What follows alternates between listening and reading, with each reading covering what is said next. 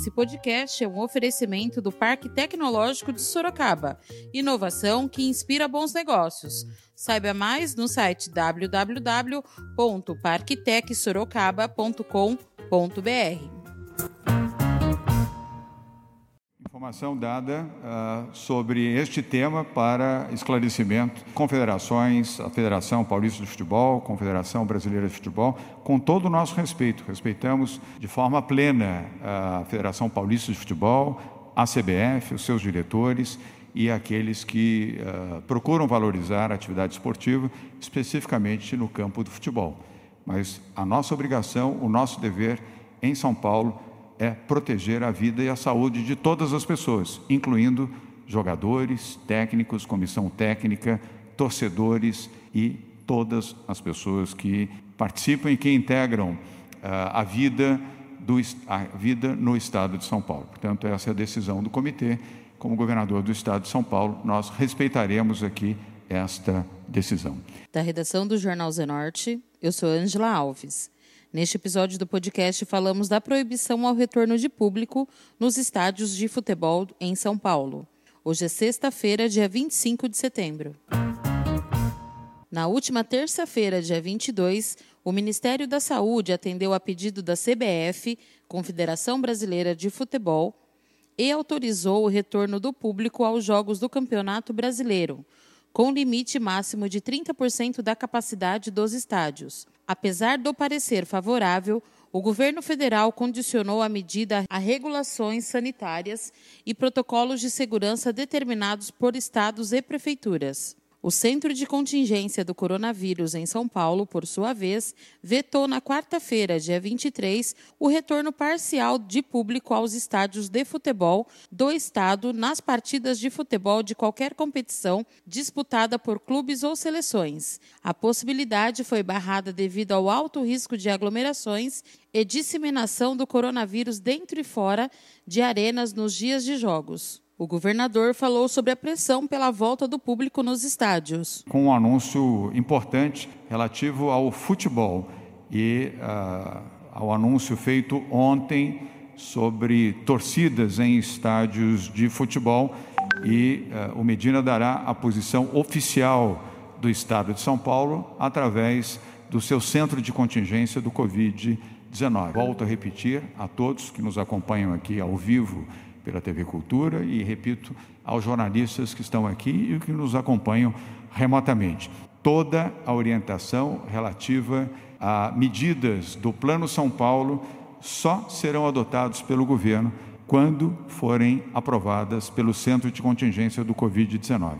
Aqui em São Paulo não há pressão política, não há pressão econômica, não há pressão partidária, não há pressão da economia, como não há pressão do esporte. Há vida, existência e proteção aos brasileiros que estão em São Paulo. Com todos os 645 municípios paulistas na fase amarela do Plano São Paulo de retomada econômica e enfrentamento à Covid-19, o eventual retorno do público aos estádios de futebol iria contra as próprias regras sanitárias determinadas pelo governo do estado. A decisão contrária ao pedido da CBF foi tomada de forma unânime pelos especialistas integrantes do Centro de Contingência. José Medina, coordenador do Centro de Contingência, falou sobre o assunto. Então, essa é uma resposta à demanda da Confederação Brasileira de Futebol para retomada de público nos estádios, especialmente para a partida entre Brasil e Bolívia, que vai ser realizada no dia 9 de outubro pelas eliminatórias da Copa do Mundo. Nós fizemos uma reunião com o comitê de contingência ontem e o comitê concluiu que o cenário atual da pandemia no estado de São Paulo não permite a retomada de público em eventos associados a grandes aglomerações, como nas partidas de futebol de qualquer categoria. Essa é uma decisão técnica baseada em algumas premissas. Primeiro, que o estado de São Paulo permanece em quarentena recomendando insistentemente rigor no isolamento, distanciamento social, uso, uso de máscaras. Segundo, que a prevalência da doença, embora esteja decrescendo no estado de São Paulo, ela ainda se encontra em patamares elevados. Em terceiro, nesse tipo de eventos, ocorre um fluxo de pessoas de diferentes origens geográficas, com prevalência diferente da doença, que produz aglomerações difíceis de serem moduladas para garantir o permanente distanciamento recomendado.